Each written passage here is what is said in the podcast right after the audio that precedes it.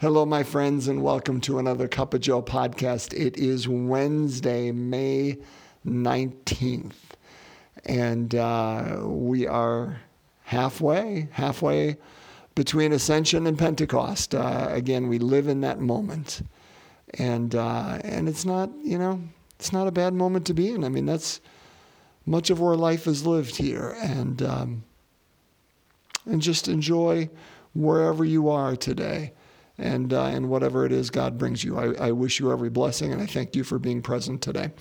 We're going to pick up exactly where we left off, uh, 17th chapter of John. So again, pay good attention to what I mentioned yesterday. Uh, Jesus uh, has been speaking to us now. This is his fifth chapter on this Last Supper discourse. So he's getting more pointed, he's getting more direct, and the plea is becoming more, uh, you know, it's just more real and um, and so pay good attention to what he says because you know how it is. Final words are kind of important, and and these are his final words. So let's break open God's word again together. John 17, 11b to 19. A reading from the Holy Gospel according to John. Lifting up his eyes to heaven, Jesus prayed, saying, Holy Father, keep them in your name that you have given me, so that they may be one just as we are one. When I was with them, I protected them in your name that you gave me, and I guarded them, and none of them was lost, except the son of destruction, in order that the scriptures might be fulfilled. But now I am coming to you. I speak this in the world so that they may share my joy completely. I gave them your word, and the world hated them, because they do not belong to the world any more than I belong to the world. I do not ask that you take them out of the world, but that you keep them from the evil one. They do not belong to the world any more than I belong to the world. Consecrate them in the truth. Your word is truth. As you sent me into the world, so I sent them into the world. And I consecrate myself for them, so that they also may be consecrated in truth. My friends, the gospel of the Lord. Praise to you, Lord Jesus Christ. Uh, a couple of things uh, that I want to talk about today with this scripture. Again, so we see a lot of those same themes. Talks about that idea, you know, Father, keep them in your name that they may be one just as we are one. That idea, that Trinitarian idea, uh, that unity, that, uh, that oneness of, of I and the Father are one and you and I are one, and, and talked about that, you know, the church being one, the body being one with Christ, which is amazing uh, and that unity that he's praying for us. First thing I, I want to say though is I just love this, this line, this image. When I was with them, I protected them in your name that you gave me, and I guarded them, and none of them was lost. You know, I, I don't know about you. We had this growing up, there's that famous picture of the, the two little kids, a boy and a girl, I think, holding hands walking over this small little bridge, and this gorgeous guardian angel watching over them. And, you know, it's just this iconic image. Uh, and as a child, seeing that, you think, the world is good. I'm under the protection of God. Uh, and that doesn't mean bad things don't happen in the world, but as a child, you're thinking, you know what? Look at that. Even as these two walk over this small little creek, you know, and this bridge is the tiniest thing in the world. What on earth could go wrong? You know, but uh, but there's this magnificent angel hovering over, which again signifies God's presence and that all is okay. And that really is a stabilizing force in the world. I think that's what Jesus is saying to us today. When I was with them, I protected them in your name that you gave me, and I guarded them, and none of them was lost. This morning, in, in one of my prayer books that I was just uh, reading and meditating with, it talked about that, that, you know what, if we truly trust in God. And that, those are my words, not it. it, it that, that even sound judgy the way I said that. Uh, but if, if we are going to place our trust in God, that angst, that anxiety that we feel, that needs to melt away. Because real trust brings relief. It brings peace. It brings the fact that, you know what? I don't need to be in control. And I don't need to be in, in charge. This idea that we are protected kind of to me lends and, and emerges with that one. And again, I, I, do you feel protected today? I, and, and maybe it's not about feeling. Um, do you know that you're protected today? And I don't know what we're protected from. I'm, I'm not smart enough. That's way above my pay grade, way above yours, I suspect, too. But I think that what Jesus is saying here still is true today. We're protected. It's funny, I was talking to somebody this last week, and uh, he was talking, uh, it was on Sunday, I was talking to them and he was talking about how he left work. He normally leaves work, you know. Well, he was walking out and he was uh, going and uh, stopped to talk to this person who happened to be uh, on his way out and talked for a minute, maybe two, got in his car, went the usual way, and had to be rerouted because um, there was an accident that happened in his, in his typical route. And uh, the ambulance wasn't even there yet, It had just happened and he had to be rerouted. And, and the whole way he was being rerouted, he thought to himself, my goodness, what happens if I would have kept walking, if that person wouldn't have been there, if I wouldn't have stopped talking to them? That could have been me right there in that accident.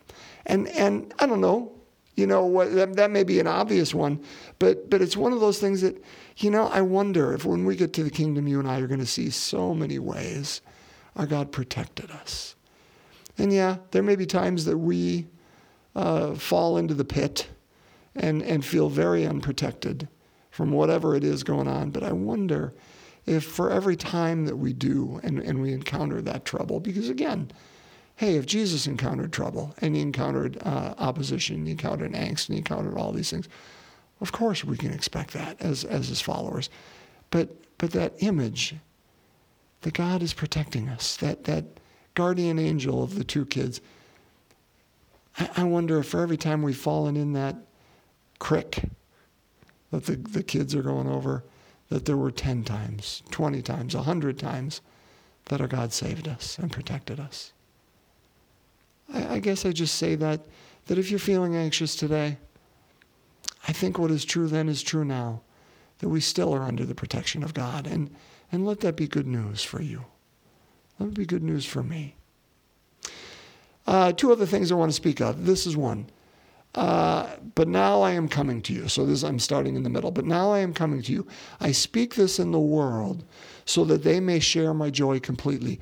I gave them your word, and the world hated them because they do not belong to the world any more than I belong to the world. I do not ask you to take them out of the world, but that you keep them from the evil one.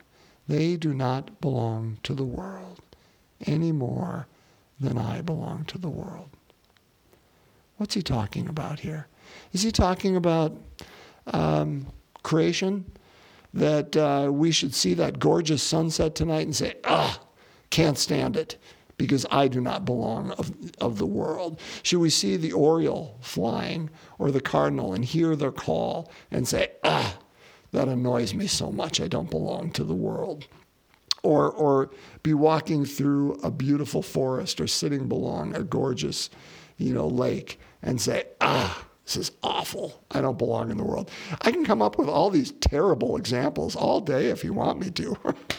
but of course, that's all wrong. That, that's not what Jesus is saying at all. All those are God's gift of creation to us. It, it tells us who God is, the artistic, uh, it, just the, the uh, imagination, the vision, the, the beauty of our God. It points to God, of who God is. And this is all wonderful. No, that's not it at all. What I, what I believe Jesus is saying, I can't say specifically, but I truly believe this. What he's talking about is the systems, the systems in the world. That if we look at ourselves, brothers and sisters, in this divided world, and, uh, and Uh, let's just use uh, the red and blue. That's an easy thing to do in our in our country, and we find ourselves firmly entrenched in one camp or the other, and and and saying bad things about the other camp, just like everybody else is in the one. Uh, you know, you choose your color; it doesn't matter. Um, we're going to look like the world because we've allowed that system um, to to divide us just like everybody else has. Um, if we, I, I, I, think ultimately, I mean that that system of the world can be anything. In, if in, in anything, it can be within the church, it can be within our politics, it can be within our behaviors and our attitudes, it can be how how we live and move and have our being within the world. If somebody looking at us looks at us and sees no difference, brothers and sisters, between those who are not believers and followers of Christ, I think we can um, reasonably look at ourselves and say, have we been overcome by the world? Uh, by the systems and the way of thought of the world and the way of living in the world. You know, our God um, says to us, you know, you are the light of the world. A city on a hill cannot be hidden. You don't take a light and put it under a bushel basket, right? You set it on a lampstand for all to see. Somehow, and again, I think this goes back to the first part. You know, if we really believe we're under the protection of God, brothers and sisters, all this angst of this pandemic, I mean, I, I hope that, that we're carrying a sense of peace about us. It doesn't mean death doesn't await us, and maybe even through this pandemic. And, and that's not something I, I long for and I reach for. Brothers and sisters, if we truly believe God has conquered death, do we need to run around in angst about it? That doesn't mean we don't wear masks or we don't be, make prudent decisions and, and, and act on behalf of the common good. Of course we do all those things. But, but I think, again, we can look at our attitudes and say, if they're just as anxious as everybody else, have we been overcome by the world? How, how do we live and move and have our being within this gorgeous creation that God has given us, within this wonderful life God has given us, within the incredible relationships God has given us? Yet, how do we live and move and have our being as a believer in Jesus Christ? And how does that look differently from somebody else? Because I think it has to.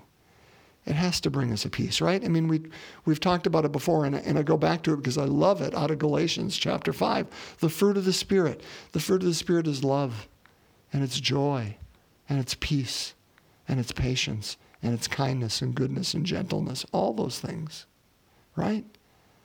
So if we are living in that Spirit, those have to be the fruits that we see. And those aren't the fruits of the systems of the world.